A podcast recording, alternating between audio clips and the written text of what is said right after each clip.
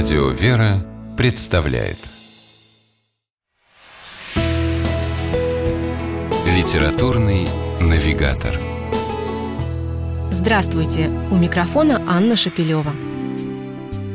Кто из нас, устав от повседневной рутины, хотя бы раз в жизни не желал отправиться куда-нибудь на необитаемый остров? Ведь часто сменить обстановку не получается даже на курорте. Та же суета, те же люди вокруг – а хочется найти уголок, куда не проникал бы шум большого города и где хотя бы на время можно было забыть о надоевших проблемах. Писатель Иван Шмелев открыл для себя такое удивительное место, которое посетил еще в юности и спустя многие годы написал о нем повесть «Старый Валаам».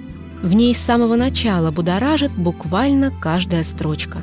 И это несмотря на спокойный, размеренный и по-шмелевски простой стиль повествования – когда читаешь, как ранним пасмурным утром пассажиры поднимаются на пароход, чтобы пересечь Ладожское озеро, ощущаешь и себя где-то посреди этой пестрой людской толпы.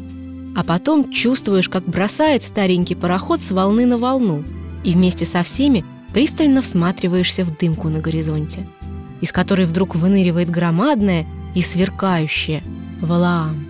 Как будто не книгу читаешь, а смотришь фильм в формате 3D – все объемно, ярко и очень-очень близко.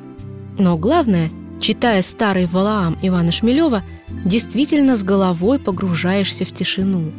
Только валаамская тишина особенная, она живая. В ней и крики чаек, и перезвон монастырских колоколов, и лесное птичье многоголосье, и плавный, неспешный разговор монахов. Людей на Валааме писатель тоже увидел других, как бы впитавших в себя эту тишину, ставших с ней единым целым. И даже неуместная, казалось бы, громкая песня рыжеволосого послушника, везущего паломников на лодке по скитам, не нарушает спокойствия, а только подчеркивает его. Кстати, изначально Иван Шмелев планировал поездку в Валаамский монастырь как свадебное путешествие. Об этом писатель рассказывает в самом начале книги и с высоты прожитых лет – даже слегка укоряет себя тогдашнего за дерзость и самонадеянность.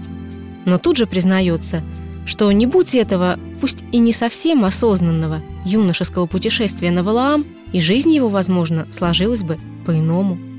И действительно, замечательно, что оно было. Ведь и нам досталось от него немного озерного воздуха, напоенного ароматами трав, густые сумерки над бескрайними водами Ладоги и силуэты куполов на темном вечернем небе. А еще возможность в любое время сбежать от суеты и проблем в старый Валаам Ивана Шмелева. С вами была программа «Литературный навигатор» и ее ведущая Анна Шапилева. Держитесь правильного литературного курса.